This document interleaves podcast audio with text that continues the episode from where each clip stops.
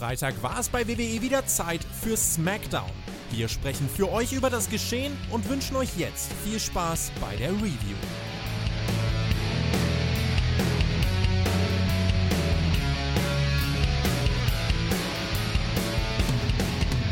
Der 22. Juli 2023. Der wird eingehen in die Geschichtsbücher als ein Samstag bei uns und ein eine Smackdown-Review, die ein paar Stunden später kam, mit ein bisschen Schlaf dazwischen und wir total begeistert jetzt äh, drüber sprechen werden. Und das tue ich nicht alleine. Nein, ich habe Mr. Spotfight da. Ich habe den Mann da, der überall ist. Der die Quoten rettet bei AW. Der auch die Klickzahlen rettet bei AW, nämlich neuerdings bei Dynamite. Es ist der wunderbare Marcel Weber. Und ich frage dich sofort, mein Lieber, bevor du irgendwas anderes sagst. Wie war's und warum bist du zurückgekommen?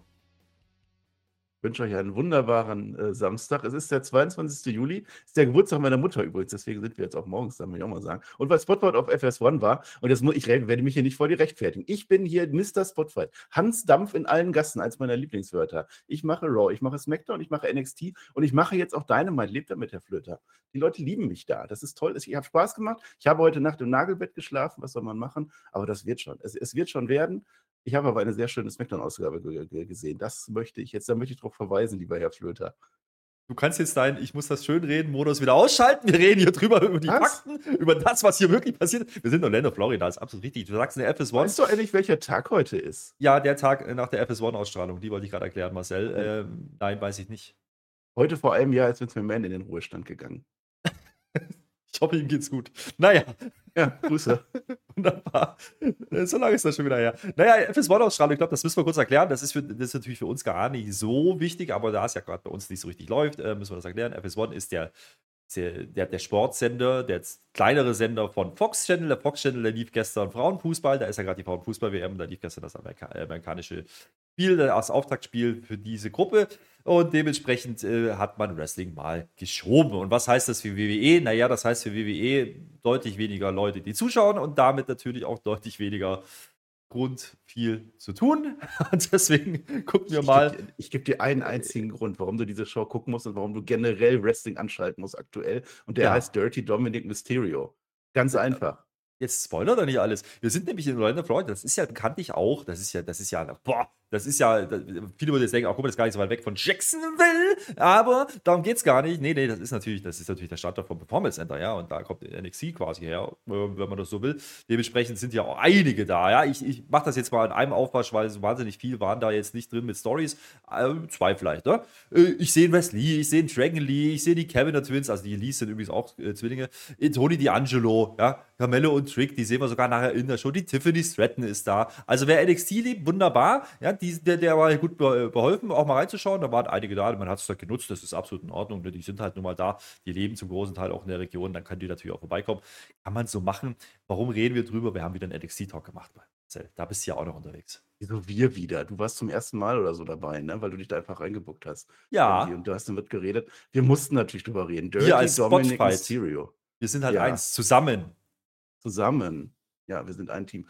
Der Dirty Dom ist tatsächlich North American Champion geworden. Es ist krass, es ist verrückt, es ist eine wilde Welt, in der wir leben. Aber da musste dann Herr Flöter tatsächlich mit drüber reden. Und der Per war auch mit dabei und ich war mit dabei, weil ich bin ja jetzt neuerdings überall mit dabei. Von daher, ich, die, die Leute lieben mich ja und so. Äh, ich darf aber jetzt was zu den NXT-Leuten sagen. Ich dachte, du machst das wieder über die Show verteilt. Sag, wann hast du eine Struktur? Ich verstehe das nicht. Weil ich habe es gut gefunden und ich habe es schlecht gefunden, ehrlich gesagt. Hm. Also gut natürlich, weil so. NXT mehr Fokus auf NXT, desto geiler. Aber wenn die einfach nur dastehen und nichts machen, äh, weil ich glaube nicht, dass die da irgendwie eine Survivor Series Storyline jetzt schon aufbauen oder so. Vielleicht, wenn sie es machen, ziehe ich das zurück. Aber wenn da nichts dabei ist, habe ich jetzt keinen Mehrwert. Das ist dann Wes und Dragon Lee, das alte Ehepaar, dass die dann zusammen da stehen, beide gleicher Nachname. Die Keviner Twins, so heißen sie jetzt. Wir kennen sie äh, neu. Das waren die, die Hell damals hochgehoben haben. Ne? Die kommen vom Basketball. Äh, Trick Williams und Camelo Hayes können wir natürlich gleich noch ein bisschen reden. Das könnte interessant werden. Aber ansonsten die waren halt da, ne? Und so ein Don, der, der Don, nicht der mit N und nicht der mit M, da sage ich dann gleich auch noch was dazu, wenn der dann kommt.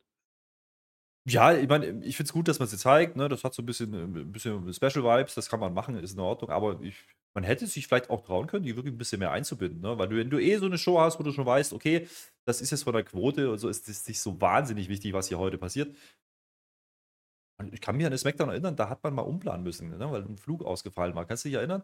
Da hat man auch die NXT-Leute ja. reingeschmissen und die ist gar nicht schlecht angekommen. Cole, Baby. Könnte man hier Der mal liegt machen jetzt können. in MJF, die haben sich jetzt, also ich glaube, die werden ein Ehepaar, das kann natürlich sein.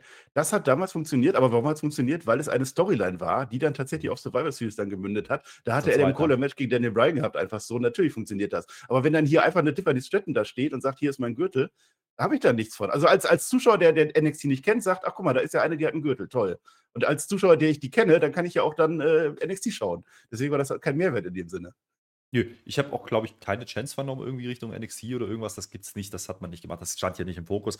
Der Vollständigkeit halber wollte ich es erwähnen, dass die da waren. Ich, ich Wesley hat sich auch gar nicht irgendwie gestört. Der hat so geklatscht, alles toll. Hat zwar jetzt seinen Gürtel Ja, ja. verloren nach 292 Tagen, aber scheiß was drauf. Ja, das fand ich so schlimm. Naja, ähm, schauen wir auf die Show selber. Also, wie gesagt, ähm, Orlando Florida, über die Stimmung werden wir gleich noch reden, weil ich fand die ein bisschen, ich, irgendwas anders. Irgendwie, also ich habe es auch wieder live geschaut, dennoch ähm, nicht im Stream diesmal, sondern halt so. Ähm, irgendwie hat sich, das, hat sich das komisch angefühlt. Ich weiß aber nicht warum. Vielleicht sind wir auch einfach zu verwöhnt gerade, ne? weil wir jetzt gerade viele Shows hatten, wo die, wo die Fans halt richtig, Ja. ein richtig guter Teil waren. Äh, Raw, Atlanta haben wir ja auch ganz gut gefunden. Müssen wir schauen. Was war aber auch Ja, angekündigt? 14 ne? 14.000 Leute waren da, also ich fand das gar nicht so wild. Also ausverkauftes Haus in Orlando. Gut, das, das schon. Also die Halle war voll, gar keine Ja. Frage. Ich, vielleicht war es aber auch nicht die Show, wo man jetzt unbedingt aus dem Häuschen ist, äh, wenn man da live dabei ist, müssen wir mal schauen. Apropos Show, schauen wir drauf. Äh, Was war angekündigt? Im Grunde gar nicht so wahnsinnig viel. Es gab einen kleinen Fauxpas, ja. äh, Social Media. Es gab eine Match-Ankündigung für SummerSlam, die man dann schnell wieder gelöscht hat. Die kommt dann in der Show. Äh, wir werden darüber Oh. sprechen, ähm, dann werden wir nochmal drauf eingehen. Äh, vielleicht war das auch so ein bisschen, hm, ja, das, das passiert aber selbst bei so einem Konzern. Und ansonsten war angekündigt, ne, Rules of Engagement. Äh, Jay Uso und äh, Roman Reigns, was auch immer das heißen sollte, das wussten wir ja in dem Moment noch nicht. Soll ich es Ähm, dir erklären? Nee, das Kann machen wir ja das dann, machen wir ja Main Event. Das Nein, ich kann dir erklären, was Rules of Engagement sind. Ich wusste das vorher schon, was da passieren wird. Ich sage jetzt noch nicht was, weil ich will dich ja nicht spoilern. Oder so. Nein, Rules of Engagement, das macht man im Krieg immer. Das gibt man den Soldaten an die Hand und sagt, das ist das, das sind die Regeln des Krieges. Das dürft ihr machen, das dürft ihr nicht machen. Wenn ihr beschossen wird, ihr dürft ohne Probleme zurückschießen und sowas alles. Ne? Da steht da alles drin. Und das ist ja Bürgerkrieg nach wie vor in irgendeiner Art und Weise. Und deswegen hat das ja gepasst. Was es Ja, dann am Ende äh, war, okay, ihr könnt es euch denken. Genau, das ist der Punkt. Ja, da, da kommen wir drüber. Aber äh, so geht die Show im Grunde auch los. Ne? Es gibt den, den obligatorischen Rückblick-Clip am Anfang und dann kommt äh, Solo, Heyman und Reigns kommen in der Halle Backstage an. Mehr passiert aber auch nicht. Das ist auch nur noch mal ein Querverweis, dass sie dann ähm, ja, da sind. Wie gesagt, dann sehen wir ein paar, die ersten NXT-Leute, das ist über die ganze Show verteilt, immer wieder ein paar. Und dann geht es auch direkt rein, denn wir haben ja unser, naja, ich weiß jetzt groß, würde ich jetzt nicht sagen, aber wir haben ja un unser US äh, Championship Invitational. Ne? Das haben wir letzte Woche ja schon ein Vorway gesehen. Wir haben ja dann irgendwann auch die Regeln verstanden. Zwei Vorways, zwei Sieger, daraus ein Finale, was dann nächste Woche stattfinden wird, äh, vor dem SummerSlam. Und derjenige, der das Ding dann gewinnt, der kriegt dann quasi Titelmatch gegen in Theory. Soweit so klar. Also im Grunde ein Turnier, nur man sagt es nicht, deswegen ist es ein Invitational. Wir haben alle eingeladen und heute ist quasi Part 2 und äh, dementsprechend kommen jetzt hier direkt mal vier Leute raus und gehen erstmal in den Ring und wollen jetzt quasi den zweiten Finalisten klar machen. Ähm, Erster wären Rey Mysterio, Seamus äh, Cameron Grimes. Da habe ich kurz überlegt, weil ich hatte es schon wieder vergessen, dass er dabei war. Ja, und äh, natürlich der Mann, auf den alle geschaut haben hier an dieser Stelle. Und da war die Halle auch dann da, äh, wirklich da am Anfang. Das war LA Knight. Das kann man ihm ja nicht absprechen. Ne? Da ist der Pop da, da gehen die Leute auch steil. Und dann will der will der nicht bloß catchen, ja, der kommt halt raus und dann äh, will er auch uns erstmal was erzählen, äh, kann aber mal mit uns reden, ja, ja, lass, lass mal, äh, hören wir zu und dann äh, sagt er uns, ja, hier, große Zombie-Party äh, beim SummerSlam und da wird der US-Champion, yeah. Grundsätzlich, Positionierung, LA Knight, glaube, da müssen wir drüber sprechen, das ist der Mann, auf den ja alle schauen sollen und auch in dem Moment schauen, richtig? Ja, das ziehen wir jetzt auf alle Fälle so durch. Also gerne. Also das, das stimmt ja. Er kommt ja raus. Ist ja der Einzige, der eine Promo halten kann und so. Äh, Cameron Grimes können wir kurz abhandeln. Das, der hat jetzt das Gimmick. Also die Kommentatoren sagen zu ihm Youngster und äh, dass der jetzt mit den Helden seiner Kindheit wresteln darf. Also so eine Geschichte wird das. Das wird nicht klappen, WW. Nee, wird es auch nicht. Es hat eigentlich nur Booker T gefehlt, der, der, der ihn Kid nennt, dann wäre es jetzt nicht gewesen. Also, ja, aber so äh, ähnlich war das, ja. Ja, Wade Barrett sagt zumindest, ist the young man. Also, das ist okay. Das ist dann nicht Kind. Von daher, warum nicht? Naja, ich sag mal so, ähm, ohne viel Firlefanz, ne, kein großes Storytelling im eigentlichen Sinne, geht das Match jetzt hier relativ, relativ lang. Also, halbe Stunde mit dem ganzen Kram, was davor war, ähm, ist dann schon mal von der Uhr genommen, ähm, in dem dieses Match gespielt wird. Und dieses Match, naja, hat im Endeffekt zwei, drei Hauptstories. Ne? Alle Knight ist hier natürlich derjenige, der als erstes Wort kriegt. Dann gehen wir erstmal in die, die Werbung. Ähm, und dann bilden sich mehr oder minder immer wieder Pärchen. Ne? Es ist sehr, sehr oft äh, LA Knight mit Sheamus, es ist sehr, sehr oft äh, Rey Mysterio mit Cameron Grimes. Wir haben ja, naja, nicht so eine richtige Gemengelage, was Heels und Face angeht, von der Dynamik her. LA Knight, ja, also reaktionstechnisch ist er kein Heal mehr, dementsprechend sind ja echt fast, fast nur Gute drin. Dem das merkt man in der Halle dann. LA Knight wird aber gefeiert. Ne? Ähm, lustigerweise, Seamus fängt da zwischendurch mal an, als er dann merkt, okay, LA Knight ist so groß, er weiß dann, wie es funktioniert. Der triggert dann das Publikum auch noch. Ähm, hat inzwischen auch auf Social Media gesagt, äh, gesagt äh, ne, die ganzen Yeah-Bots, die waren in der Halle und jetzt auch wieder in meinen Kommentaren. Und das, war, das war gut. Ja, sowas gefällt mir ja. Und da ist er ja dann auch. Ähm, erfahren genug, ja, das zu, das zu triggern. Und äh, Seamus wird hier auch dargestellt, wird sogar so benannt als derjenige, der der Gatekeeper ist, ja, bei, bei, bei SmackDown. Und auch in diesem Match hatte ich das Gefühl, dass er derjenige ist, ne? Warum? Weil Baron Corbin jetzt bei NXT ist. Das, das kann Seamus ist der Neue. Also grundsätzlich, was mir ganz gut gefallen ist, man hat direkt diese Erwartungshaltung ne, in der Halle aufgebaut. Ne? Das ist, ist dann so. Man nimmt halt diesen Pop mit bei der Das ist ein Plan. Das ist äh, genau das, was die wollen gerade. Die wissen, dass es ist. Ähm, Statistik ähm, rausgekommen diese Woche. Ähm, der gute LA Knight, der hat nicht nur das meistverkaufte T-Shirt gerade, sondern auch das dritt- und viertmeistverkaufte T-Shirt im Shop gerade. Also es läuft ganz gut. Ich glaube, da läuft viel nach Plan gerade bei WWE und es ist eben nicht so, dass sie ihn unten halten, sondern es ist wohl eher so, dass man es bewusst triggert. Und das sehen wir in diesem Match auch. Er kriegt zwar so ein paar Aktionen am Anfang und ist auch immer wieder Teil davon, aber es ist jetzt eben nicht so, dass alles auf ihn zugeschnitten ist innerhalb dieses Matches. Und es ist schon gar nicht so, dass hier ganz klar ist, dass das Ding gewinnen wird, was viele vielleicht erwartet oder erhofft haben. Das macht man eben nicht. Ähm, sag mal so, ja, es ist wenig Four-Way, es ist viel One-on-One -on -One und es ist viel Pärchenbildung, habe ich gerade schon gesagt.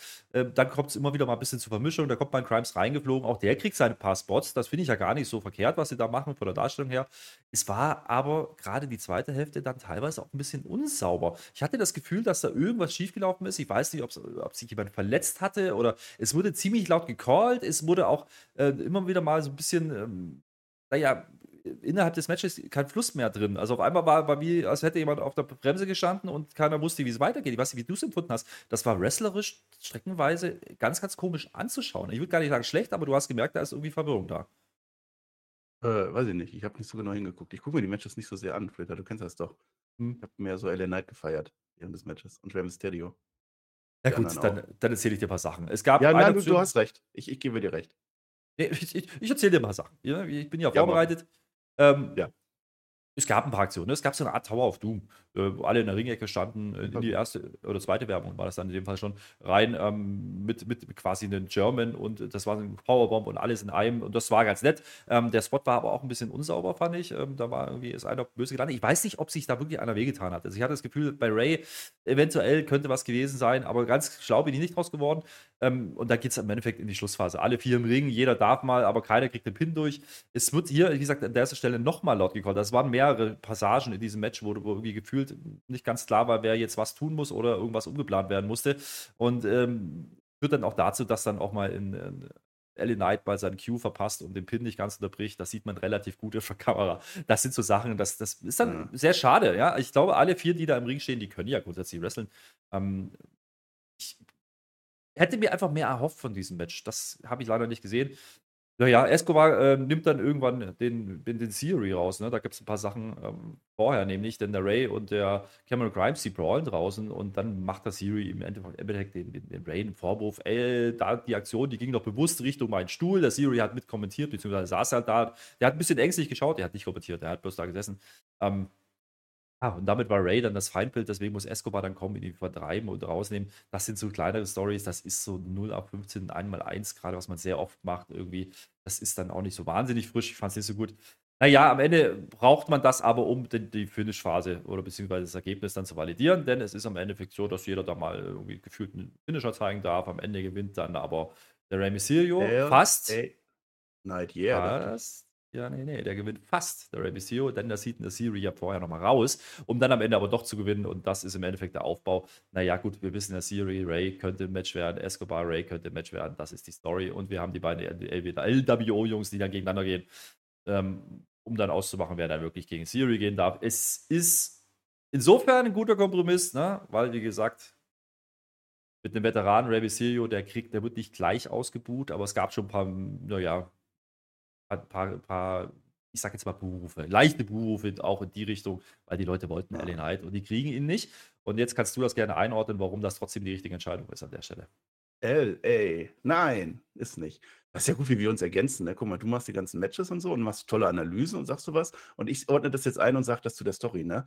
LA Knight also wenn ich ich gehe jetzt mal schon da stark davon aus, dass die den LA Knight weiter pushen wollen und dass das deren Masche ist und es funktioniert ja auch. Wenn der Typ jetzt schon die meisten T-Shirts verkauft und die drittmeisten und die viertmeisten, dann machen sie doch alles richtig, ne? Was was soll der jetzt 'n blödes Titelmatch gegen Austin Theory?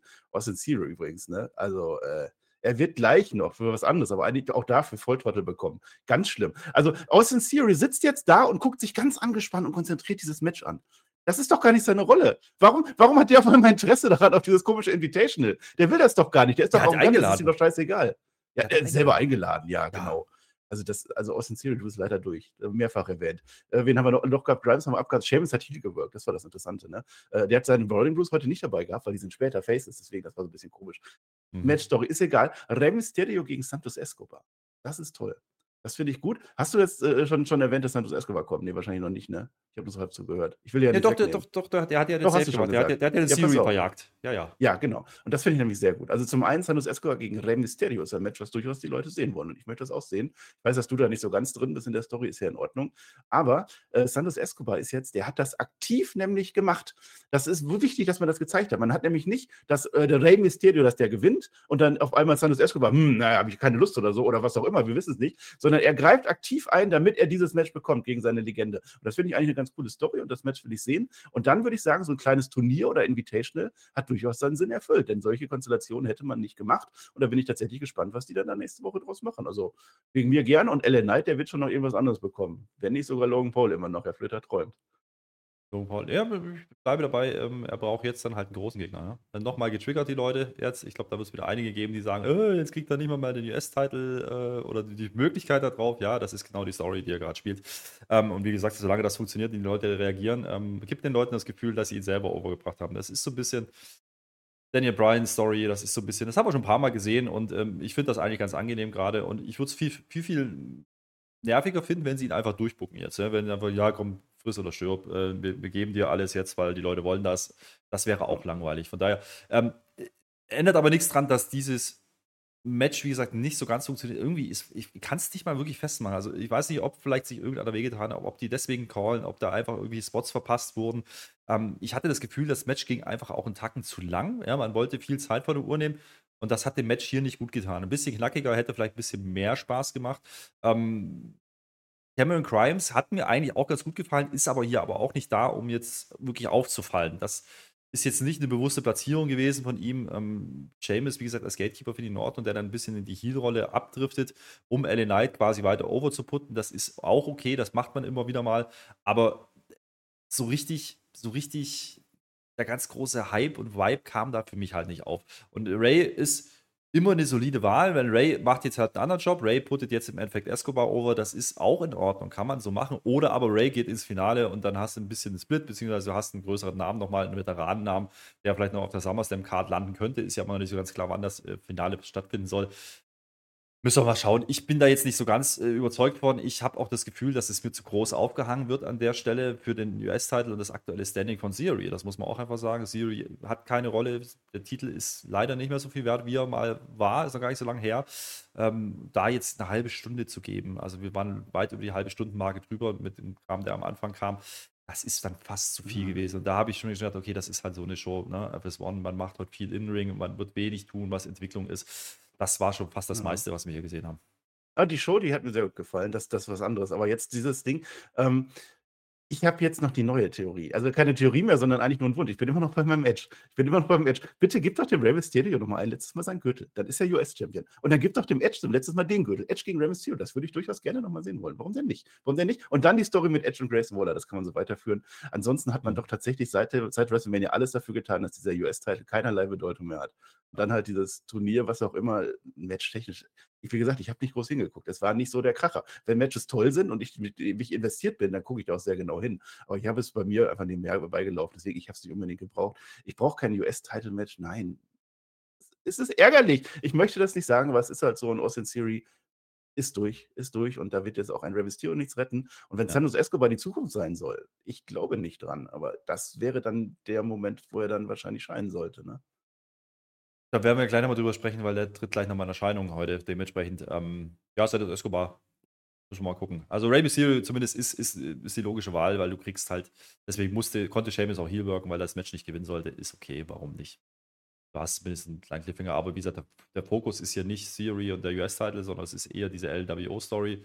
Und dieses Match lebte mehr von der Stimmung, weil LA Knight drin war. Und das hat man gewusst und dementsprechend hat man sich darauf verlassen und hätte man ein bisschen mehr machen können. Wie gesagt, ähm, an und für sich Zumindest ein überraschender Sieger für viele, glaube ich. Äh, das kann man schon sagen. Diejenigen, die ein bisschen länger uns schon zuhören, die haben schon gemerkt, dass wir vielleicht durchschaut haben, dass, was sie mit LA Knight da machen wollen.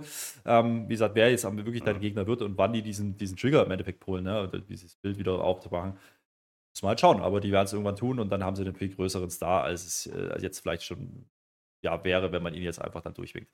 Vielleicht ist der US-Titel einfach auch zu klein für LA Knight, muss man ja auch sagen. Apropos zu klein, zu klein ist auch der Cody Rhodes. Ähm, das kriegen wir nochmal gezeigt. Brock Lesnar, ich habe vor, als hätte ich nochmal Raw geschaut. Das ist wieder dieser obligatorische 5-Minuten-Clip, der zwischendurch kommt. Ähm, haben wir heute nochmal einen mit NXT. Auch da sehen wir noch ein paar Sachen, gehe ich nachher drauf ein. Das ist mir dann auch ein bisschen viel, aber das machen die halt so. Und jetzt kommt Match die Charlotte. Ja, die Charlotte ähm, ohne große Erklärung kommt zum Ring. Und dann kommt eine Grafik und dann steht da drauf Io Sky. Dann denke ich mir so, ah ja, Moment, Io Sky, das ist doch diejenige, die den Koffer hat. Und jetzt haben wir ein Problem. Marcel, jetzt haben wir ein Problem. Jetzt kommt nämlich genau das zu tragen, was irgendwie anscheinend fälschlicherweise rausgegangen ist. Denn es gab auf der offiziellen SummerSlam, ähm, ja, auf den SummerSlam Social Media Profilen, das gibt es, ja, gab es eine Match-Ankündigung. Die hieß da Charlotte gegen Bianca gegen Asuka Triple Threat, also Three-Way bei SummerSlam. Die hat man dann kurz wieder weggenommen. Ja, das Problem ist, die zeigt man jetzt. Ja, also man zeigt uns jetzt vor diesem Charlotte gegen Io Sky Match, dass dieses Triple Threat ist, ohne Erklärung, ohne irgendwie nochmal ein Segment davor, irgendwelche Hinführungen. Ja. Das ist jetzt einfach fix. Und dann machst du ein Match Charlotte gegen Io Sky. Io Sky, wie gesagt, Kofferträgerin da kann man doch schon drauf kommen, wer jetzt hier gleich gewinnen wird. Und da kann man auch drauf kommen, was hier eventuell der Plan sein könnte. Ich weiß nicht, wie es dir ging, aber so richtig heiß war ich auf dieses Match dann irgendwie nicht mehr. Warum macht man die Ankündigung davor? Ja, wenn das ein Spoiler war, 'ne Ausrufezeichen Spoiler, das habe ich natürlich nicht mitgekriegt. Ich habe ja kein Twitter, ne? Das war ein bisschen blöd gelaufen. Ich habe mich gewundert, warum das Match jetzt fix ist, aber ich habe dann eher so bei mir gedacht: „Habe ich das jetzt schon wieder vergessen?“ War das nicht letzte Woche, dass die das gesagt haben? War noch nicht offiziell, ne? Das war dann ein bisschen blöd. Triple Threat ist ja natürlich die logische Wahl, darauf sollte es natürlich hinauslaufen. Obwohl also, natürlich eigentlich auch nicht, weil Io Sky war ja auch noch mit in der Verlosung. Ich erinnere mich, Mit der hätte man ja Cover. auch reinbuchen können. Ja. Dass die jetzt gegen Charlotte Flair kämpft, das Match an sich ist aber durchaus logisch. Also, das fand das naja, man, man nimmt vielleicht so ein bisschen vorweg, ne, auf was es rauslaufen könnte, nämlich dass Io Sky dann noch irgendwie eingreift. Jetzt haben die natürlich aber ein Problem, da müssen wir auch drüber reden, denn äh, es gab eine Hausshow äh, und da hat Bailey sich am Knie offensichtlich verletzt. Das ist durch, durch die Social Medias gegangen. Ähm, überraschend ist, Bailey kommt hier raus. Keine Krücken, keine, keine erkennbaren Spuren zumindest. Ähm, sah jetzt im ersten Moment nicht gut aus. Das Match wurde auch abgebrochen ähm, bei der Hausshow. Äh, da sind halt Videoaufnahmen aufgetaucht, Social Media, und man geht davon aus, dass Bailey verletzt ist, dementsprechend hier raus ist. Äh, vielleicht wäre die auch noch ein möglicher Kandidat gewesen oder eine Kandidatin, die in dieses Match hätte reinrutschen können. Da wäre es vielleicht ein Vorwehr gewesen. Ähm, sie kommt jetzt hier mit äh, pultet hier auch und labert das, was. Also macht das, was sie kann. Ne? Sie labert Bullshit. Ähm, das ist dann ganz unterhaltsam, weil die Halle ist nicht so richtig drin. Äh, Charlotte funktioniert für mich der Stelle auch nicht, aber auch Io Sky nicht so richtig. Also, was die Reaktion angeht, fand ich ein bisschen überraschend. Ähm, Match grundsätzlich wrestlerisch okay. Dadurch, dass man das, das SummerSlam-Match jetzt aber angekündigt hat, ist jetzt eigentlich relativ klar, wer hier das Ding gewinnt. Und das, das muss natürlich Charlotte sein. Und dann finde ich es halt nicht, das finde ich es halt nicht immer clever, dass dann so vorher zu machen, wenn man dann versucht zu teasen, dass es hier einen möglichen Upset geben könnte, in dem Io Sky gewinnt. Das macht man aber an allen Ecken und Enden. Es gibt da mögliche Einroller und Nearfalls, es gibt da ein paar Aktionen. Am Ende kriegt dann Charlotte immer wieder mal auch äh, ne, die Gegenseite und darf wieder zurück ins Match, weil man will ja kein gut und kein schlecht aussehen lassen. Und so ein Match ist das dann. Das ist wrestlerisch okay, ja. Ich glaube aber auch, dass in dieser Ansetzung mehr drin gewesen wäre und ich glaube, dass man die hätte gar nicht einfach so bei einer TV-Show, die gar nicht so wichtig ist, hätte raushauen müssen. Das ist ein bisschen meine Kritik.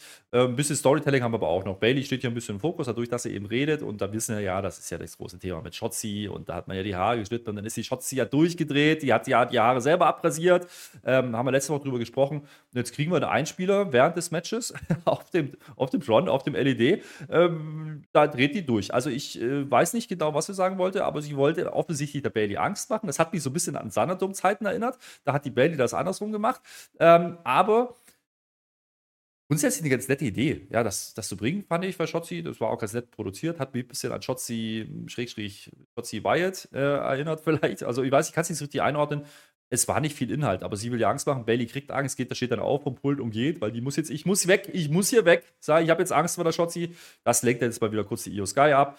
Die muss es jetzt alleine lösen. Wie gesagt, kriegt dann ihre Nierfrau, ist man teast und teast und teast und jeder weiß, muss nicht passieren. Am Ende gibt es die Natural Selection und Charlotte gewinnt das Match, was natürlich sinnlos, äh, nicht sinnlos, sinn, sinnvoll ist an der Stelle. Äh, natürlich, weil Charlotte steht im Titelmatch, dementsprechend muss man das machen. Ähm, Danach kommt der Asuka, attackiert Charlotte von hinten. Io Sky ist schon weg, weil die muss ja jetzt gucken gehen, was mit Bailey ist, weil die Bailey hat ja Angst und überhaupt und that's it. Ja, also viel ist hier nicht drin gewesen. Wie gesagt, wrestlerisch war das grundsätzlich sauber, das erwarte ich von den beiden, aber auch Spannung war wenig. Keine Oh, das ist ja interessant, ne? Da, da gucken wir mal einmal unterschiedliche Shows oder, oder, unter, oder unabhängig voneinander und, und, haben unterschiedliche Meinungen.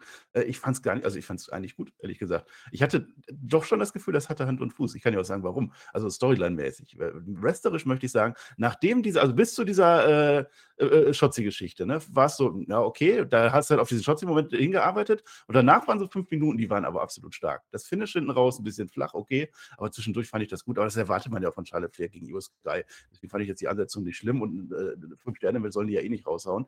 Ähm, Bailey, die, die, nimmt ihre alte Fehde mit Michael Cole wieder auf. Das fand ich super. Michael Cole will dir jetzt so ein Split einreden. Und das ist halt die Story dahinter. Bailey lässt sich nämlich nicht von Shotzi ablenken, sondern am Ende ist ihr Io Sky gar nicht so wichtig, weil Bailey jetzt irgendwie Angst hat, warum auch immer, kann ich gleich noch zukommen. Bailey hat ja die Rolle und Io Sky hat dann die Rolle, da jetzt hat sie halt keine mehr an der Seite. Und so stark ist sie dann am Ende doch nicht. Das fand ich eigentlich ganz schlau, weil sie ist ja nur, in Anführungsstrichen, die Kofferträgerin. Sie ist ja eine, die die Abkürzung nehmen muss, weil sie aktuell offensichtlich nicht genauso stark ist wie Charlotte Flair. Das finde ich nicht schlimm. Das hat ihr eigentlich gar nicht so geschadet. Äh, äh, als, als Storyline in Ordnung ist das dann. Ne? Äh, das ist dann gut an Asuka gegen Schade, dass die da noch kommt. Das ist in Ordnung. Dass Bianca Belair nicht da war, hat mich ein bisschen gewundert, aber die ist dann nächste Woche nochmal einmal da und dann geht es in den SummerSlam rein. Ähm, mit Shotzi, auch das finde ich interessant. Also ich mag ja Shotzi mehr als du. Das ist ja ein bekanntes Ding, solange sie ihren Panzer behält, muss ich dazu sagen. Aber sie ist jetzt offensichtlich ein Geist. Also ich glaube, Michael Cole sagt, oh, da hat sie ja jetzt einen Geist im Kopf oder so. Das gibt es gleich auch nochmal ganz kurz. Ich finde das interessant, weil man macht halt mal was. Ne? Also dass Shotzi jetzt im Ring keine äh, Top-Matches mehr auf die Beine stellen wird in diesem Leben, das ist ja klar. Und du sagst, sie erinnert dich an, an, an irgendwas was spooky mit Bray Wyatt. Mich erinnert das an Shotzi Blackheart von früher. Und das ist nämlich ziemlich gut. Dann soll sie halt jetzt so einen verrückten Charakter spielen. Dann soll sie im Match jetzt halt komplett abgehen. Und dann sind die Botches, die sie dann halt macht, einfach äh, Methode oder keine Ahnung. Also ich bin da durchaus interessiert, was die da jetzt macht. Wenn wir dann den neuen Look sehen, mhm. wir sehen ja auf dem Titan schon, sehen wir ja nur so ein bisschen so, wie sie da so wild rumschreit und Bailey ruft und so. Aber wie sie dann hinterher aussieht, wie sie dann rauskommt und was sie dann für Verrücktes macht, das kann sehr gut werden, das kann auch sehr schlecht werden. Ich, ich erinnere an Nikki Cross zum Beispiel. Das ist halt so, hat halt nicht funktioniert. Sie macht ja was ähnliches, ne? Aber es ist besser, als wenn man gar nichts macht. Und entlassen muss man sie ja jetzt auch nicht. Nee, da, da gebe ich dir schon recht. Ähm, man hat zumindest mal eine Idee, was man, was man, dass man was mit ihr anfangen möchte. Ich glaube nicht, ja, dass es jetzt eine ganz große Story ist. Ähm, das wird halt auch so eine, so eine ja, TV-Show-Story sein, die man da macht. Interessant ist jetzt natürlich äh, zu sehen, ne, wäre natürlich jetzt sehr, sehr schlechtes Timing für Shotzi, wenn jetzt Bailey wirklich verletzt wäre und nicht antreten kann. Erstmal spielt man es im Programm so weiter. Man hat auch keine, keine Meldung rausgegeben, dass, Shot, äh, dass das äh, Bailey wirklich verletzt ist. Ähm, ja, das ist im Endeffekt auch ein bisschen äh, das, was die Fans halt wahrnehmen, äh, wenn die halt Social Media unterwegs sind. Das gehört jetzt aber nicht zur Show. Dementsprechend in der Show tut man so, als wäre alles normal. Das ist auch okay. Vielleicht ist auch gar nicht die, so wild die Verletzung. Ja, kann ja durchaus sein. Und das Match kann irgendwann stattfinden down the road. Das ist dann ähm, zumindest ein kleines Programm für Bailey, vielleicht ein größeres Programm für Shotzi, um ihr mal ein bisschen was zu geben. Das, das finde ich grundsätzlich auch okay. Wie gesagt, mit dem Hintergrund haben wir schon darüber geredet, warum die Haare abrasiert wurden. Das hat ja sogar noch einen gesundheitlichen Hintergrund innerhalb der Familie, das ist dann auch, da hat sie durchaus Respekt verdient, das äh, kann man so machen. Es macht sie auf jeden Fall interessanter, als dass er einfach irgendwie alle paar Wochen mal rauskommt und dann äh, auf einmal Face oder Heal wirken muss. Das ist schon durchaus richtig. Ja, äh, dennoch, de ja. ja. Genau das fand ich nämlich auch mal interessanter. Es ist halt eine stringente Story. Oder so, vielleicht interpretiere ich auch wieder zu viel rein. Aber ich verstehe jetzt, was die von mir wollen. Und das habe ich bei diesen Aska, Charlotte Flair, Bianca Belair Segmenten die letzten Wochen halt nicht so gespürt. Deswegen fand ich das in Ordnung. Und Schotzi, ich gebe dir die mhm. Chance. Mach das. Wenn es geil wird, wird es geil. Und wenn nicht, dann versuchen wir was anderes. Ich finde es ein bisschen schade an der Stelle, dass, ähm, wie gesagt, wir reden hier über Jib Sweat, was eigentlich vom Namen her für SummerSlam gut besetzt ist, plus eine Io Sky mit, als Kopfverträgerin, die man reinwerfen könnte. Das teast man ja hier offensichtlich, dass das hier so ein bisschen untergeht. Ja, also wie gesagt, Bianca heute nicht da. Okay, das kann man nächste Woche nochmal machen, aber ähm, Asuka dann einfach so ein bisschen naja, out of the box einfach nochmal rauszuschicken und die macht Ja. nochmal eine Karte, äh, eine Attacke gegen Charlotte. Das war vielleicht das Schwächste am Das, Ganzen. Ne? das war mit das Schwächste an, an dem ganzen Punkt. Ja. Fand ich auch. Wie gesagt, dass Io Sky das Match natürlich nicht gewinnen darf gegen den Charlotte, das an der Stelle macht Sinn, weil dann würde man sie ja direkt fast reinbucken müssen. Bloß du willst Charlotte schlecht aussehen lassen, verstehe ich auch. Aber deswegen fand ich die Ansetzung hier ein bisschen schwierig, beziehungsweise die Reihenfolge, ne, Match-Ankündigung, dann dieses Match, äh, dann wieder der Fokus auf Bailey. Das ist irgendwie dann, naja. Also ist nicht die, das ist nicht die Show, wo große Dinge passieren. Es ging auch darum, ähm, halbwegs ordentliches Wrestling zu zeigen. Das haben die beiden.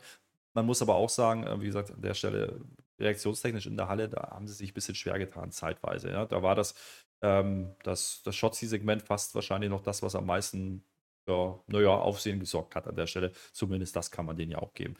Gut, ist ja noch gar nicht vorbei. Ne? Ich springe hier ein bisschen, weil das kam einen Tacken später, da war eine Werbung und noch ein Einspieler dazwischen, aber äh, das gehört jetzt hier dazu. Äh, wir sehen nämlich später nochmal die Umkleidekabine von, von Io und Bailey, weil die Io, die, die diskutiert irgendwie so ein bisschen mit Bailey, ne, warum die jetzt gegangen ist. Sie hat sich allein gelassen gefühlt, aber das geht gar nicht, da kommen sie gar nicht dazu, weil jetzt sieht die Bailey nämlich ihren Koffer und dreht den um und dann wurde der Koffer ermordet. Ja, er wurde mit einer Schere erstochen. Vielleicht war noch ein Bild von Bailey dazwischen, das könnte schon sein. Ja, ähm, also äh, das ist offensichtlich die Haarschneideschere gewesen und da hat doch offensichtlich die Shotzi jetzt einen Koffermord begangen und das jagt der Bailey jetzt so viel Angst an, dass sie jetzt sofort gehen können. Also Io darf sie nicht umziehen, ja. Ähm, die versteht auch die Welt nicht mehr. Die müssen jetzt sofort gehen. Ich hätte da aber auch Angst. Hast du das? Foto von dir drauf? Ich hätte sehr viel Angst gehabt. Mein Internet hat auch wieder Angst an diesem schönen frühen Samstagmorgen. Das war der Schotzi, nicht der Geist von Schotzi. sein sollte. Ja. So der Geist von Schotzi. Ja, lass die das machen. Aber auch hier, wie zwischen Bailey und Io Sky, knistert halt immer so ein bisschen. Das finde ich schon ganz in Ordnung. Und äh, interessanterweise aber, liebe WWE, solche Charaktere wie Schotzi müssen nicht immer Babyfaces sein. Das zieht sich so durch, ne? Dass man immer mit denen sympathisieren soll. Naja, ist dann halt so. Einer noch, Tony D'Angelo. Den hast du nämlich gerade vergessen, oder ich wollte es ja noch mal kurz erwähnen. Da gab es nämlich diese kurze Szene mit dem Jay Uso, der gängt da so ein bisschen rum. Und statt normal zu gängen, trifft er einmal kurz den Don mit Stacks und dann gibt es mit den Creed Brothers Fistbumps. Das letzte zum Beispiel ist cool, weil die Usos gegen die Creed Brothers, Traummatch, warum denn nicht? Die Creed Brothers sind doch in der NXT rausgeschmissen. Teast man. Mit dem Don macht man nicht so. Das ist meine kleine Kritik an dem NXT. Weil der Don, der hätte doch jetzt, der könnte doch sagen, später ist doch Tribal Chief und so alles, ne? Da ist ja gerade, der könnte sich da jetzt reinbucken und der könnte ja auch sagen, hör mal, Jay, ich würde aber auch ganz gerne mal Tribal Chief werden, ne? Ich habe ja eine ganze Familie hinter mir, da machen wir ein Bündnis oder so. Macht man nicht, weil es hier nicht reinpasst. Aber so als NXT-Fan hätte ich das durchaus gut gefunden. Zumindest so einen kleinen Teaser. Ja, müssen wir aufpassen ja für diejenigen, die NXT nicht verfolgen. Also Don ist jemand anders, ist nicht Dom. Ja, ähm, Ja, das, war, das das, war einer dieser Einspieler, die jetzt dazwischen kamen, zwischen diesen Kabinen und ähm, Segment, beziehungsweise dem Match jetzt gerade. Äh, wie ich habe es jetzt bloß zusammengefasst, weil es einfach Sinn macht. Aber du hast gesagt, ja, die hat man dann auch mal genutzt. Ne? Ähm, Da ging es auch ein bisschen darum, nochmal zu sagen, heute ist äh, Rules of Engagement, was auch immer das heißt. Ja, und ähm, Ja. deswegen ist der Jay, äh, der ist auch da, dem kann man so machen. Ähm, aber warum bereite ich auch auf diesen Don rum? Weil jetzt nämlich der Dom kommt, ja, und da haben wir ja, wer NXT verfolgt hat, äh, gesehen, die sind ja mal kurz aufeinander getroffen, ja, der Dom und der Don, ja, äh, und die kennen sich So ja, gut. weil äh, da wurden Grüße ausgerichtet von Benny the Bumper, ja, äh, guter Mann, hat der Dom gesagt, und der Don hat sich gefreut, dass sie eine Connection haben, weil die waren beide im Knast, ja. Also wer das Ja. nicht versteht, äh, auch diese, diese Chance hätte man nochmal spielen können im, im Hauptprogramm. Äh, Bei NXT haben wir sehr gelacht drüber, hier hätte es dann auch nicht so ganz reingepasst. Ich glaube auch, da muss man bisschen aufpassen, ne? weil so ein Tony D'Angelo, ich glaube, kann mir vorstellen, dass es halt auch im, Main-Programm so viele Leute nicht mitbekommen haben, um was es da geht. Deswegen äh, lässt man Nein. das hier ein bisschen außen vor. Ja.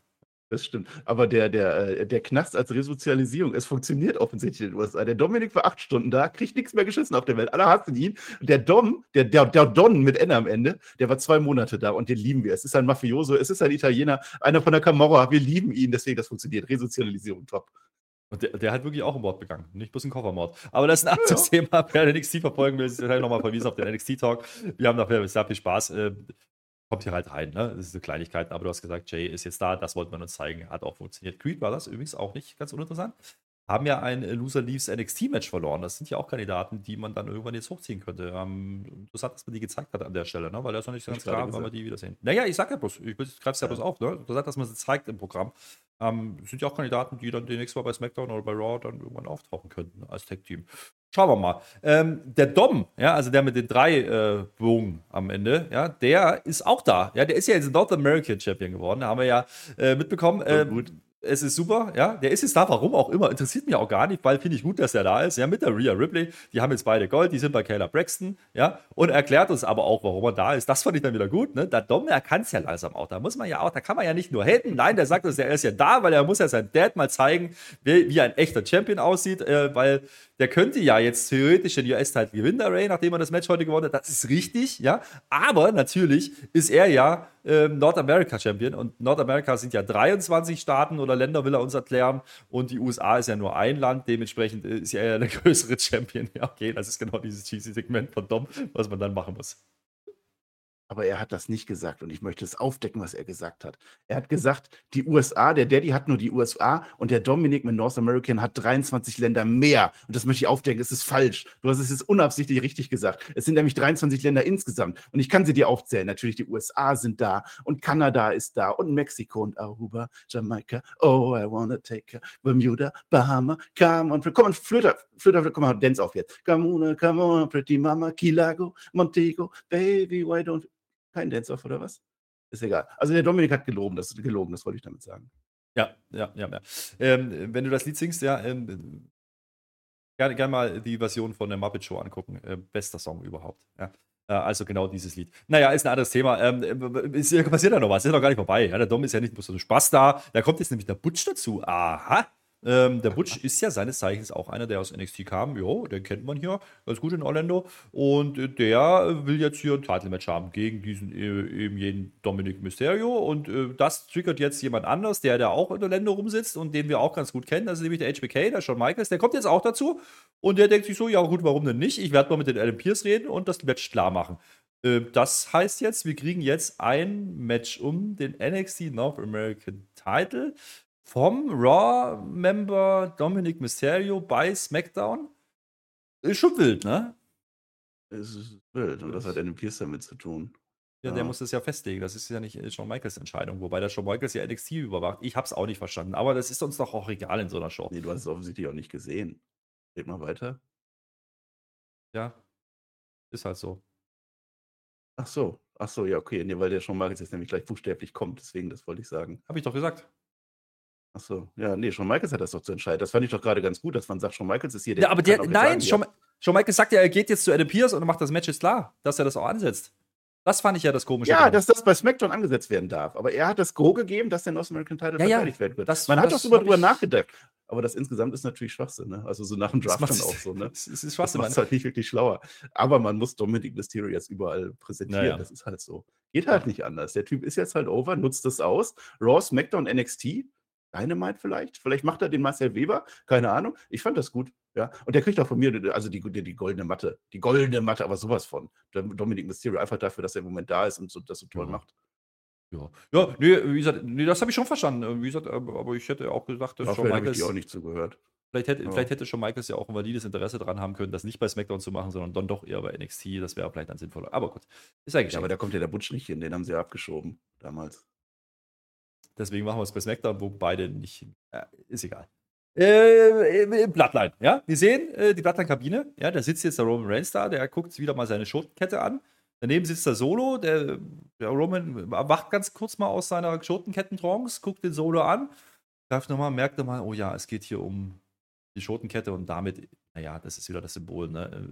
Ich bin ja der Head of the Table, der Tribal Chief oder auch nicht. Oh. Äh, es wird aber nichts gesagt, ne? Also man äh, spart sich hier jegliche Interaktion und Storytelling. Man zeigt ihn einfach. Naja, gut. Und jetzt. Das war äh, aber Storytelling. Also man sagt nichts, aber das war Storytelling. Er denkt halt nach. Ja, er ist denkt am nach. Zweifeln, was passiert. Ja, ja. Ne, man kann es man auch so interpretieren, dass er, dass er Solo auch anguckt und sich fragt, könnte Solo das auch vorhaben, ne? Mit der Kette wieder. Er nochmal das Bild dem Daumen und der Kette oben drüber haben wir drüber gesprochen. Aber äh, trotzdem ist es ein bisschen wenig, wenn man dann halt nichts macht damit. Naja, was soll's. Äh, aber wo ein bisschen wenig uns nicht macht, ich, ich habe mich dann schon wieder getriggert gefühlt, weil ich hatte schon wieder vergessen, weil jetzt auf einmal kommt Theory schon wieder, ja, dann kriegt nochmal einen Entrance, äh, den er vorher nicht hatte, aber da war er ja schon mal da, okay, wegen mir. Äh, dann fällt mir wieder ein, ach stimmt, die wollten ja Escobar heute schon machen und damit wollen sie ja das mögliche US-Title-Match schon vorwegnehmen. Okay, das tut man jetzt ja an der Stelle auch, weil äh, da gab es ein Backstage-Segment. Ne? Da hat ja der, der Theory jetzt äh, quasi gefordert von Adam Pierce, das habe ich vorhin ausgelassen, weil ich das jetzt nicht hier bringe, Marcel. Ich habe Struktur in der Show. Ja? Da geht es nämlich Ja, darum, ja, dass der Theory jetzt getriggert war. Der war jetzt getriggert. Der hat jetzt nämlich gesagt, das geht so nicht. Der Escobar, der hat mich attackiert. Das ist disrespektvoll. Ja? Und das reicht natürlich bei Adam Pierce für ein Match. Und äh, der sagt auch, es geht hier aber nicht um den Titel. Ich will den nur verhauen, weil der hat mich eben nicht respektiert. Und äh, das passiert jetzt genau so. Das ist der Aufbau für dieses Match und die Begründung. Hat sich der Adam Pierce auch kurz so überlegt, stimmt, wir haben ja gerade so ein komisches Turnier da, in, äh, Invitational gerade. Wäre jetzt vielleicht ein bisschen blöd, wenn jetzt der Escobar vor dem Finale schon sein Titelmatch bekommt. Der Adam Pierce ist ein schlauer Kerl, deswegen. Ich finde aber gut, weil wir haben jetzt gelernt, wie das läuft in der WWE. Ne? Du kriegst ein Titelmatch, wenn du den Titel haben möchtest. Du kriegst kein Titelmatch, wenn es nur um Respekt geht. Das haben wir jetzt ein für alle Mal geklärt und das ist ein Respektmatch, deswegen nicht. Ansonsten aus der Series, ich kann dich leider nicht noch schlechter reden. Es ist halt leider so. Das Match an sich, ähm, wie gesagt, mal abgesehen von jeglicher Logik, die, die hier einfach fehlt, dass man das jetzt macht. Ne? Weil, äh, wie gesagt, es könnte das mögliche Titelmatch dann sein, was aus diesem Turnier entsteht. Man macht es jetzt schon, ähm, kann man jetzt sagen, okay, vielleicht lässt man ihn ja verlieren und dann gewinnt er das Titelmatch der Escobar. Vielleicht ist es aber auch gar nicht Escobar, der das Turnier gewinnt, sondern Ray. Vielleicht greift der Ray auch ein. Passiert alles nicht. Ja? Match, äh, wie gesagt, macht für mich relativ wenig Sinn, das jetzt vorwegzunehmen. Ähm, also, ob man es jetzt macht, dann später um den Titel und nicht, wird es hier nicht bringen. Es sind nette Spots dabei, wrestlerisch ist komplett okay, kann man ja gar nichts äh, drüber meckern, ja. Es ist aber gefühlt auch weit weg vom SummerSlam-Niveau, was das Standing gerade angeht. Also sowohl für Theory, auch viel mehr, äh, als auch für, für Escobar, das muss man auch festhalten. Ich glaube, dass dieses US-Title-Match aus diesem Turnier heraus eher bei einer SummerSlam, äh, nicht beim SummerSlam, sondern bei der SmackDown danach stattfinden wird. Müssen wir mal schauen. Das Finale jedenfalls, Ray gegen Escobar, gibt es nächste Woche. Das ist die Home-Show. Und dann könnte man theoretisch am Samstag dieses US-Title-Match machen. Ich kann mir aber vorstellen, in der jetzigen Konstellation und Gemengelage wird das nicht passieren. Müssen wir mal schauen. Kurzform hier. Ne? Es ist ein Showcase-Match für Escobar. Das ist okay. Man will ihn ein bisschen featuren, man will ihn ein bisschen, äh, ein bisschen zeigen. Die beiden wissen, was sie da machen im Ring. Theory wrestlerisch auch immer gut unterwegs, äh, ordentlich, gar keine Frage. Aber es ist halt ein Non-Title-Match und damit ist klar, was passiert am Ende es äh, für mich höchst uninteressant, dass Escobar hier gewinnt. Er kriegt halt den Pop, äh, aber es ist mir alles zu dünn und das hilft im Endeffekt niemand so richtig weiter. Wenn die Escobar jetzt durchwinken, haben wir das Match schon gesehen. Wenn sie Escobar nicht durchwinken, dann äh, bringt Escobar dieser Sieg nichts. Und Theory ist sowieso der Gelackmeierte, der am Ende dann aber wieder retained, wenn er dann gegen Ray geht, nicht beim SummerSlam oder was ist hier der Plan?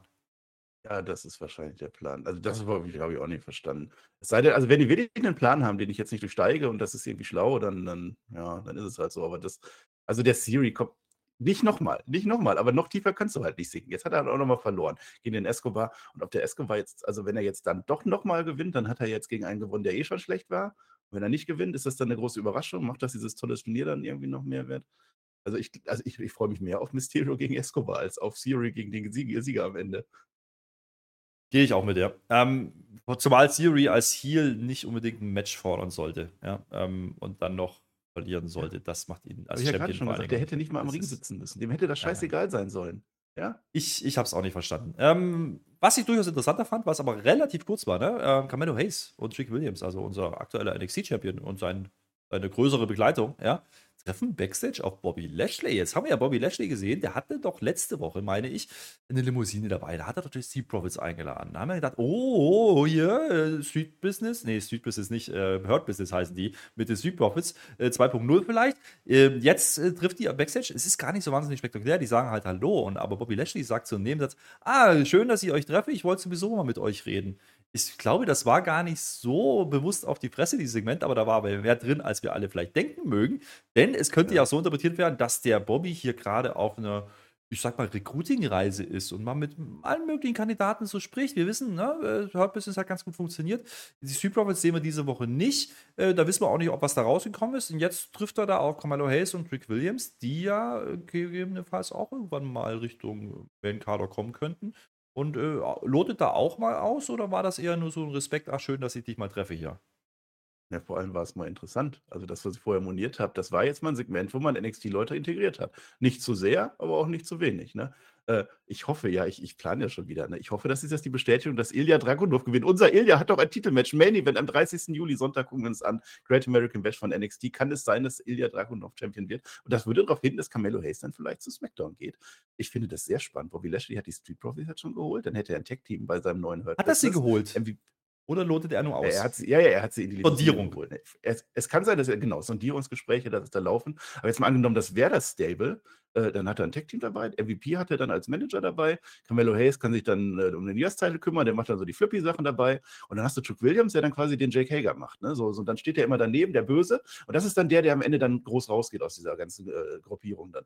Finde ich interessant, ob das funktioniert, weiß ich nicht, aber man macht wenigstens wieder was und dass Bobby Lashley wieder da ist, ist generell eine gute Sache, also Ja. voll. Fand, fand ich fast das Spannendste an dieser Episode, wenn Ja. ich ganz ehrlich bin. So Aber, einfach ist es äh, doch manchmal. Mit der MVP müssen wir gucken, der hatte ja noch den Omos unter, unter Vertrag. Äh, der, da sieht man ja gerade auch noch noch. nichts. Ja, ja. Aber der Das ist ja. jetzt okay, Nebenbemerkung, ob das jetzt Der ist Free Agent, der könnte der auch könnte, kommen. der Omas könnte. Das jetzt so mega gut ist, dass das nur schwarzhäutige Menschen sind, die er sich da aussucht, weiß ich nicht, ob das sein muss. Telefon. Marcel. Ja. Wir machen schnell, ja, du musst gleich los. Vielleicht müssen wir schnell Äh, aufhören. Wir machen schnell. Äh, wir kommen jetzt nämlich schon zum, Achtung, Michael Cole sagt, Main Event von heute Abend. Und das ist tatsächlich das Titelmatch um die NXT North American Championship. Ja, ja, der Dominik bestreitet ein Main Event. Und wir haben natürlich nachher noch die Bloodline. Also ja, okay, aber Michael Cole verkauft es hier groß. Es ist äh, Dominic Mysterio gegen Butch. Ähm, Rhea ist mit dabei. Der Butch kommt offensichtlich hier alleine. Ja, äh, das ist interessant, weil Sheamus hat ja vorhin Catch, hat ja so ein bisschen Heal gegeben. Äh, und Rich Holland, da wissen wir ja auch nicht so richtig. Da gab es ja auch ein bisschen Heat. Ja? Das zeigt man uns jetzt auch nochmal, was da passiert ist. Der Rich Holland hat ja aus Versehen unsere Vorlage A verletzt an der Schulter. Ja, wird gleich nochmal Thema. Zeigt man auch nochmal mit, mit schön mit Lupe drauf und dass man das auch alle sieht. Ähm, der fällt jetzt erstmal aus. Ähm, das, okay, wegen mir. Ähm, Match ist halt dann das Match, was man erwarten kann. Ne? Butch ist ja derjenige, der hier ein bisschen mehr am Rad dreht. Dominik macht halt das Notwendigste. Die, die Rhea, die reicht ihm dann irgendwann eine Kette, damit wieder zuschlagen. Sie lenkt dann den Referee ab, aber der Rich kommt dann doch noch dazu. Der will dem Butch jetzt doch helfen und äh, der verhindert dann diesen Kettenschlag. Wir gehen in die Werbung. Kurze Aufregung um nichts, ne? Ähm, ist auch nicht ganz interessant und ganz heiß. Das Match ist in Ordnung. Und dann wird, kommt mein absolutes Highlight von dieser Show, ja? Denn man hat uns das nicht umsonst gezeigt, ja, mit Pretty Deadly. Nein, jetzt kommt Vorlage B. Der Kid Wilson, der schiebt jetzt, Achtung, Prince William, ja, wie Wade Barrett sagt, im Rollstuhl, ja, in die Halle, ja, ich weiß nicht, was er will, eine Entschuldigung, glaube ich, der hat Schulter, deswegen kann der natürlich nicht laufen, das muss man sich ja Nein. überlegen, weil es ist immer wunderbar, ich habe sehr gelacht an dieser Stelle, ne, das, äh, das fand ich gut, es hatte zwar wenig Inhalt und wenig Sinn, aber ich habe es durchaus unterhaltsam gefunden, Butch und Ritz vertreiben die dann wieder, ähm, da gibt es einen schönen Moment, wo dann äh, der Wheelchair dazwischen steht, weil der Kid Wilson geht stiften, weil er hat Angst vor, vor den Rich und dem Butch. Und die stehen dann äh, links und rechts neben dem Rollstuhl und dann kann er doch auf einmal laufen, obwohl er Schulter hat. Das hat mich überrascht. Aber das war ein ganz nettes äh, kleines Detail, bisschen Unterhaltung. Ich hoffe nur, dass man jetzt eben mit Pretty Deadly nicht komplett diese Comedy-Schiene nur geht. Das wäre auch ein bisschen schade. Aber gut, schauen wir mal, äh, was passiert in diesem Match. Rhea haut dann irgendwann den Butch in die Kniekehle, nachdem diese, dieses Wheelchair-Segment da eben kam. Das reicht dann, äh, weil Jessica K. halt wieder blind ist und äh, der ja, Dominik hat gefühlte drei Stunden Ewigkeit Zeit und kann ihn dann einfach einrollen, gewinnt das Match. Okay, Titelverteidigung, yeah. Ja, aber das, genau das sollte es doch sein. Also, das, das war toll. Der Dominic Mysterio wird als Fighting Champion bezeichnet. Allein dafür war es doch schon wert. Bei SmackDown mit dem North American Title. Es ist, äh, es ist ein Fiebertraum und genau das soll es doch auch sein. Äh, ja, Butch spielt an der Stelle keine Rolle. Ne? Deswegen, was ich gerade gesagt habe, Seamus war heute der Heal, deswegen war der nicht dabei. Ne? Butch und Rich vertreiben dann unsere, unsere Vorlage A und B. Natürlich kann der nicht laufen. Wenn er die Schulter ausgeholt hat, kann man nicht laufen, außer aber man muss laufen. Da kann man dann doch laufen. Aber hier, und das finde ich auch sehr schön, man bringt sie in die Shows weiter. Also er fällt jetzt wahrscheinlich zwei Monate so um den Dreh aus. Er wird nicht wresteln können, aber man nimmt sie rein. Normalerweise, also die, der Standard ist halt, dass dann ein verletzter Wrestler gar nicht mehr auftaucht. Also dass man dann einfach, wenn es ein halbes Jahr ist, gar nicht mehr sieht, nicht mehr in Interviews oder so. Ähm, hat auch versicherungstechnische Gründe, selbst wenn die schon operiert sind und eigentlich äh, gesund sind. Und natürlich entscheidet das auch ein Wrestler selber, wenn er krankgeschrieben ist oder so. Deswegen gar keine Kritik. Aber dass man das hier macht, das zeigt dann, okay, die WWE, die wollen weiter die Leute, die, die Pretty Deadly Leute äh, präsent halten. Das finde ich sehr positiv, weil mit denen haben die offensichtlich was vor. Wenn die jetzt zwei Monate raus sind, dann haben wir wieder den schönen Push äh, vergessen als Zuschauer. Ja, offensichtlich ähm, spielt man jetzt dann doch eher in die Richtung ne, Brawling Brutes Fehde, äh, also eine Tag Team Fehde. Ähm, man hätte, ihn, hätte die beiden ja auch bei Theory bringen können. Da gab es ja diese Connection, ne, dass so ein bisschen die Handlanger waren für Theory. Das ist jetzt wahrscheinlich äh, erstmal erledigt, würde ich sagen. Das ist auch wieder nicht gut für Theory an der Stelle, muss man auch sagen, äh, weil da hatte er zumindest ein bisschen Daseinsberechtigung. Mal gucken, aber ich gebe dir recht, äh, man hält sich in der Show. Es war, ein, es war ein kurzes Segment, wo man mal drüber lachen konnte. Das war in Ordnung, äh, hat mich jetzt nicht gestört. Da kann man ja sagen, es ist cheesy, ja, aber dann kommen wir wieder und sagen, es ist halt WWE und das ist halt genau das, warum wir es auch lieben. Naja, aber. Dramaturgisch jetzt, weil gleich wird es wieder richtig ernst. Deswegen jetzt Ja, ja, natürlich. runter, die Zuschauer erholen sich, also alles, Ja. alles gut geplant. Aber wie gesagt, ähm, du, du, sagst es, ne, Fighting Champion und das ist hier der Main Event heute Nacht. Das macht man schon sehr bewusst bei Dominik, um zu triggern. Finde ich gut. Ähm, äh, was man auch macht bei WWE, ist ja in letzter Zeit wieder eine schöne Regelmäßigkeit anzukündigen, was nächste Woche passiert. Jetzt wissen wir ja schon, das Finale Ray gegen Escobar ist natürlich da. Und jetzt kommt's, ja, hatte ich schon wieder vergessen, dieser Carrie Cross, der rennt ja immer noch rum. Ja. Der hatte ja, der hatte ja äh, Backstage äh, die OC äh, attackiert, ja, als AJ Styles im Ring stand. Und das führt jetzt zu einer wahnsinnig geilen Ansetzung. Carl Anderson gegen Carrie Cross nächste Woche. Ähm, da habe ich mir gedacht, wollen die eigentlich, dass Leute einschalten? Und dann ist mir wieder eingefallen, ach, ist ja Go Home Show, ja, Wars Das heißt, wir kriegen noch einen Card Rundown. Ähm, das kündigen wir hier aber nicht an und, und, halt ein bisschen Matches. Also, wie gesagt, wir können, glaube ich, davon ausgehen, Ray gegen Escobar wird wohl der Main Event sein nächste Woche und der Rest ist dann. Ja, Kyle Anderson, Carrie Cross in einer Minute. Ja. 40 maximal und der Rest ist dann Card Rundown oder was machen wir? Mehr kriegen wir nämlich nicht. Naja, ich habe eine Frage und eine Befürchtung. Ja. Die Frage ist, hat Karl Anderson eine eigene Tarotkarte, die er dann jetzt gezogen hat? Und, und die Befürchtung ist, äh, Luke Gallows gegen Karen Cross kommt dann wahrscheinlich auch noch die Woche drauf. Ja, das könnte naja. sein.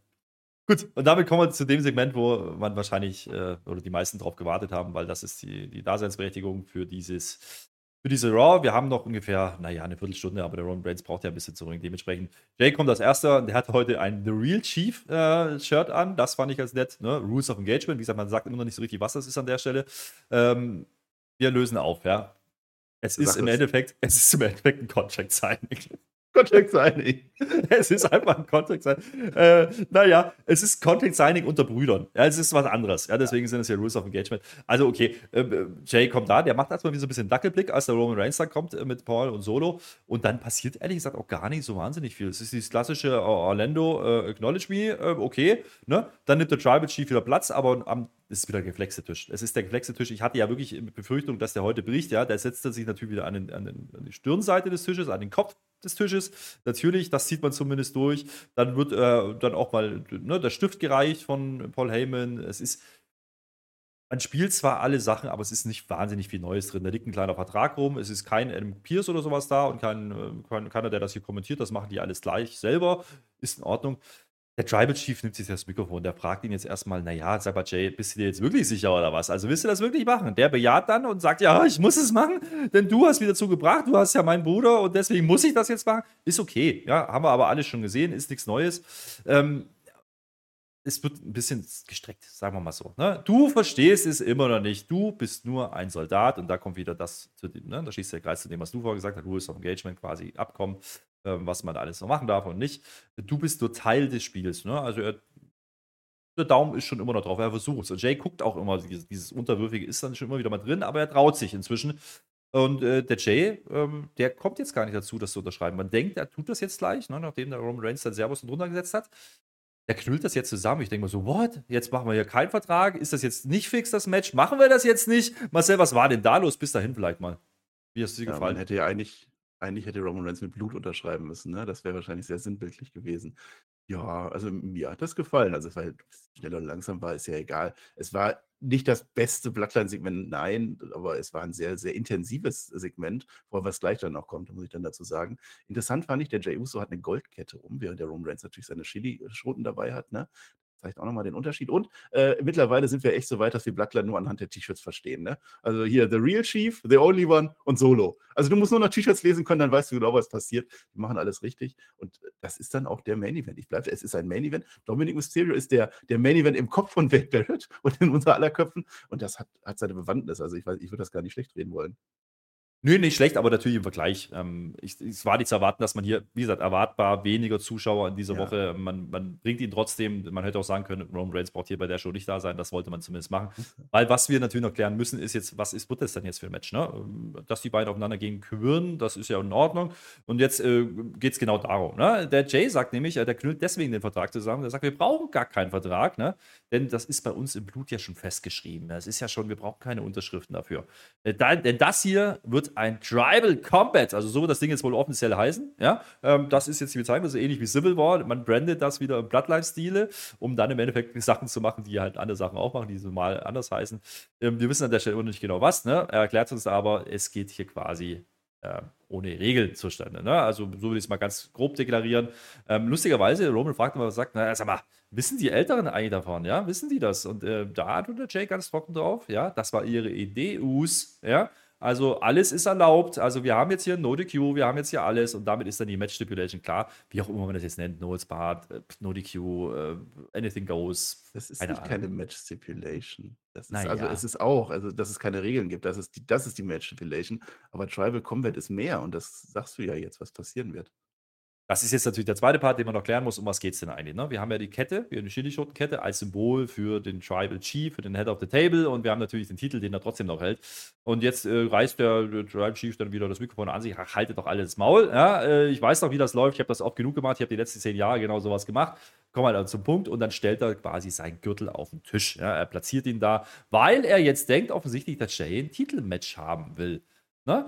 Das ist in Ordnung, das... Äh, Glaubt er jetzt zumindest, aber der Jay, der guckt gar nicht so auf den Gürtel. Und an der Stelle habe ich mir gedacht, ah, okay, die machen es doch. Die, der Jay wird jetzt gleich sagen, mir geht es nicht ums Gold.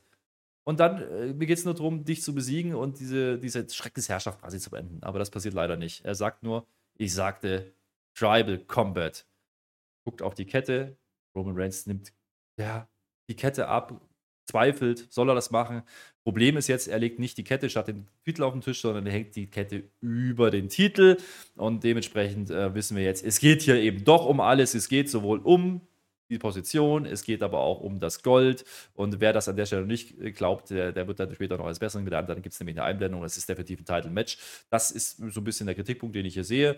Ähm, naja, gut, äh, du sagst intensives Segment, das kann man schon sagen. Ne? Also Jay äh, macht schon klar, was er hier will. Es geht ihm nicht nur um das Gold. Das hätte ich gut gefunden, wenn er einfach gesagt hätte, mir geht es nicht darum. Also, das ist vielleicht mal Manöverkritik an deiner, ja. von deiner Seite, an der Stelle.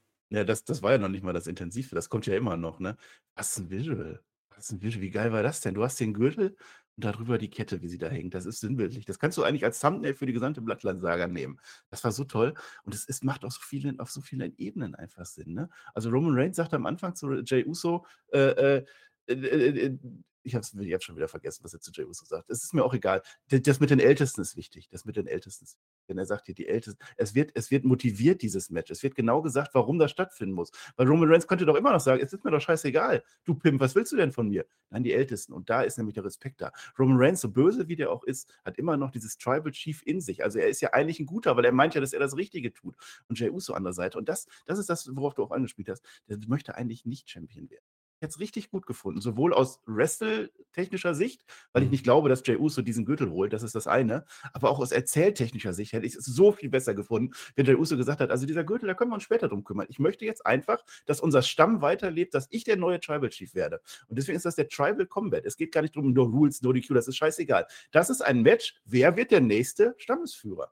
Das ist ein äh, SummerSlam Main Event. Ich glaube, man hat auch so ein bisschen gesagt, dass da die Kritiken dann kommen, wenn Roman Reigns jetzt wieder nicht verteidigt. Wahrscheinlich war das die Überlegung da drin. Vermutlich. Aber dass Roman Reigns gegen Jay Uso um diesen Stamm kämpft, und so würde ich dieses Match dann sehen. Das ist so ein tolles Match und das wurde so gut aufgebaut. In diesem einen kleinen Segment, wo Solo Sikoa eine ganz kleine Rolle spielt, Paul Heyman eine ganz kleine Rolle spielt, Jimmy Uso gar nicht da ist. Jetzt ist wieder genau der Anfang. Wir haben wieder Roman Reigns auf der einen Seite und Jay Uso auf der anderen. Und auch das, was gleich dann noch kommt, ist für mich sogar ein Moment des Jahres. Das ist, äh, das ist auch der Grund, warum die anderen beiden, ne, Solo und Paul Heyman, sich aus diesem Gespräch komplett raushalten. Also die, die machen ja gar nichts. Paul Heyman sagt dort gar nichts. Ja. Solo ähm, kriegt jetzt gleich noch seinen kurzen Moment, aber da ist das ja eigentlich schon durch. Ähm, ich gebe dir recht, ich hätte es auch besser gefunden. Man hätte, hätte es äh, nicht so gemacht, aber es gibt natürlich diese Statistik, dass Roman Reigns jetzt seit über 110 Tagen oder sowas nicht mehr verteidigt hat. Das muss er dann vielleicht irgendwann auch machen. Ähm, passt halt nicht in die Story. Du hast halt diese Tag-Team-Geschichten gehabt, Civil War, das ist alles Aufbau für das jetzt. Brauchtest du, aber er hat halt das Gold und das ist so ein bisschen die Problematik und deswegen macht man es wahrscheinlich. Ähm, mein Take nur ist, ist genau das, was du gerade gesagt hast. Ich glaube eben nicht, dass man ihnen den Titel und diese Position gibt. Hätte man nur die Position äh, zur, Frage, zu des, des Debatte gestellt, wäre es vielleicht ein bisschen wahrscheinlicher gewesen. Mal gucken, wie man es am Ende löst, weil da gibt es jetzt natürlich noch ähm, den Aufbau da dafür, der storytechnische Aufbau, was jetzt noch passieren könnte. Man teast natürlich nochmal, es gibt noch so eine Art Abschiedshandshake. Ne? Also, das ist noch relativ freundschaftlich. Man respektiert sich ja. Das ist so dieses, äh, ja wir sind halt auch Familie irgendwie, ne? Ähm, der, der, ich glaube, der, der Roman Reigns, das ist so die Story, die er gerade erzählen soll oder will, ne? Der hat ihn ein bisschen unterschätzt, ne? Der hat halt gedacht, ja, komm, jetzt mach mal ein Titelmatch und dann besiege ich ihn, dann norde ich den wieder ein. Ich glaube, das glaubt er immer noch, das ist das, was man erzählen will. Dieser Handshake ist äh, zumindest hier valide. Und dann geht der Roman Reigns wirklich, ja? Also der, diesmal ist es eben nicht so, dass er jetzt der Sheepshot kommt und eine Attacke und er, äh, er haut ihn jetzt um, ähm, sondern er will eigentlich gerade gehen und dann äh, ist aber Solo derjenige, der heute die Initiative ergreift, warum auch immer. Ja? Solo will sich hier positionieren. Jetzt kann man natürlich wieder reininterpretieren, ja, der Solo wird sich, fühlt sich ein bisschen außen vor gelassen. Der will jetzt den Jay umdaumen und jetzt dreht man dieses, äh, ja, diese, diese Geschichte um, nicht?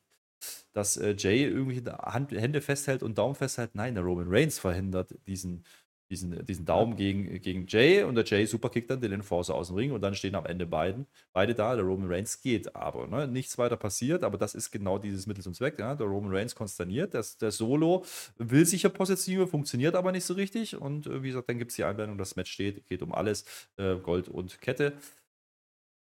Ja, also Solo nochmal reingebracht. Ne? Das ist halt schon das Zünglein an der Waage, das darf man halt nicht vergessen in diesem Match.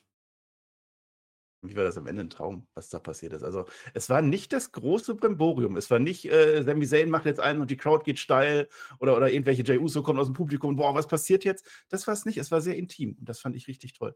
Also, erstmal nochmal, äh, die machen ja bewusst jetzt eine No-DQ-Stipulation. Das heißt, die werden das nicht splitten. Man hätte ja auch sonst machen können, okay, der Jay wird Tribal Chief, da gibt es auch eine DQ oder ein Countout oder so und Reigns bleibt Champion. Das machen sie nicht. Also, es wird beides passieren. Das ist interessant. Roman Reigns, und das ist jetzt das, ne? Du sagst, der Solo will sich positionieren. Ich glaube, der Solo hat den Schuss nicht gehört. Ich glaube das nämlich, weil das ist ein neuer, ein anderer Roman Reigns. Ob das jetzt so bleibt, weiß ich nicht. Aber in diesem Segment war Roman Reigns ein anderer. Und er fragt vorher, das ist das, was ich gerade eben vergessen habe. Er fragt nämlich, hey, willst du das wirklich tun? Und das fragt ja nicht so von wegen, ja, ich, ich will dich doch nur schützen, sondern er fragt, machen wir das jetzt wirklich? Ist das jetzt genau das, was wir vorhaben? Und da sind Zweifel drin. Und das am Ende ist nämlich keine Abschiedszeremonie. Das ist dieses Jahr, wir machen jetzt ein Tribal Combat, äh, äh, Tribal Combat, ne? Das war die, dieser Handshake, den sie gemacht haben, Kopf an Kopf. Ich hätte mir so gewünscht, diese zehn Sekunden, wenn die Crowd einfach nichts gemacht hätte. Einfach Totenstille in der Halle. Sie war sehr leise, aber so einzelne Rufe waren noch dabei. Dieser Moment war für mich ein, ein Moment des Jahres. Und wahrscheinlich sogar der größere Moment, als wenn Sammy Zayn vor einem Publikum rauskommt, weil das ist das, worauf es bei der Bloodline ankommt. Da sind diese, diese ganzen Motivationen der Leute da drin. Roman Reigns und Jey Uso. Wir sind jetzt Kopf an Kopf. Wir überlegen gerade, machen wir das hier? Sind wir noch eine Familie? Was passiert jetzt hier? Die Ältesten haben es gesagt. Da haben wir jetzt auf einmal die Legitimation. Deswegen werden wir jetzt kämpfen und dann gucken wir. Und beim SummerSlam werden sie sich bekämpfen. Sowas. Und Solo Sikoa ist der, der macht weiterhin seinen Enforcer. Der macht seinen Job. Der will da draufhauen, aber da sagt Reigns, na, das will ich eigentlich nicht. Und übrigens dann an der Stelle noch Paul Heyman wieder großartig. Sagt kein Wort, aber die Mimik am Ende weint äh. er. Es ist, der ist so fertig am Ende. Auch das. Also so ein super Segment. Das haben wir anders gesehen bisher offensichtlich.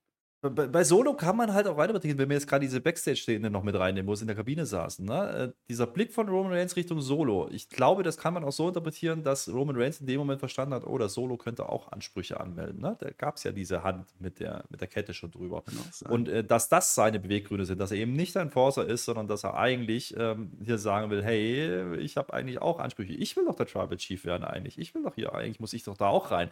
Kön könnte ja sein. Also damit spielt man natürlich ein bisschen und wie gesagt, du hast gesagt, es, dadurch, dass es keine Regeln gibt, ähm, kann natürlich alles passieren. Wir brauchen aber am Ende einen Sieger. Es könnte aber auch sein, dass der Solo dann über alle, über alle thront, ja, und Vielleicht gibt es ja wirklich die Älteren, die dann auftauchen. Also da ist immer das SummerSlam. Das ist eine große Show, da kann man schon mal äh, vielleicht auch ein paar Namen raushauen. Ja, mal gucken. Also grundsätzlich, ich, ich gebe dir recht, das war natürlich das mit Abstand ein brauchbares Segment. Das sind auch die zehn Minuten, die man oder Viertelstunde, die man sich hier angucken sollte, ja, weil hier trotzdem ein bisschen was passiert. Es war jetzt nicht das größte, ja, ne, das größte Segment, was man gemacht hat in der Bloodline-Story, ist doch gar nicht so viel Entwicklung. Man hat aber die Match-Stipulation erklärt. Das sind genau diese zehn Minuten, die wir nächste Woche nochmal in fünf Minuten Intro-Clip zusammengefasst kriegen. Ähm, was, was hängen bleiben soll aus dieser Show. Der Rest, dann kommen wir zum Fazit, äh, ist, naja, ist ein Stückwerk viel Matchzeit heute. Ähm, nicht ganz so rund, Halle nicht ganz so drin. Ähm, Nichts wirklich Schlechtes drin, aber man hat eben schon auch gemerkt, dass man heute ein bisschen die Handbremse na, nicht angezogen hat, aber dass man sich bewusst war, okay, das ist jetzt nicht die wichtigste Show, die wir machen auf der Road to SummerSlam. Das, das ja, also dass, dass man jetzt nicht den Kracher raushaut, ja, aber trotzdem ist es für mich eine, so kann SmackDown immer Folge sein. Richtig gut gefallen, nicht nur durch das Ende, auch generell, pass auf. Und am Ende, und das Witzige ist ja, wir kritisieren immer so viele, machen uns über lustig über diese ganzen Ter Terme, die die da Sachen, ne, äh, sagen. Ne?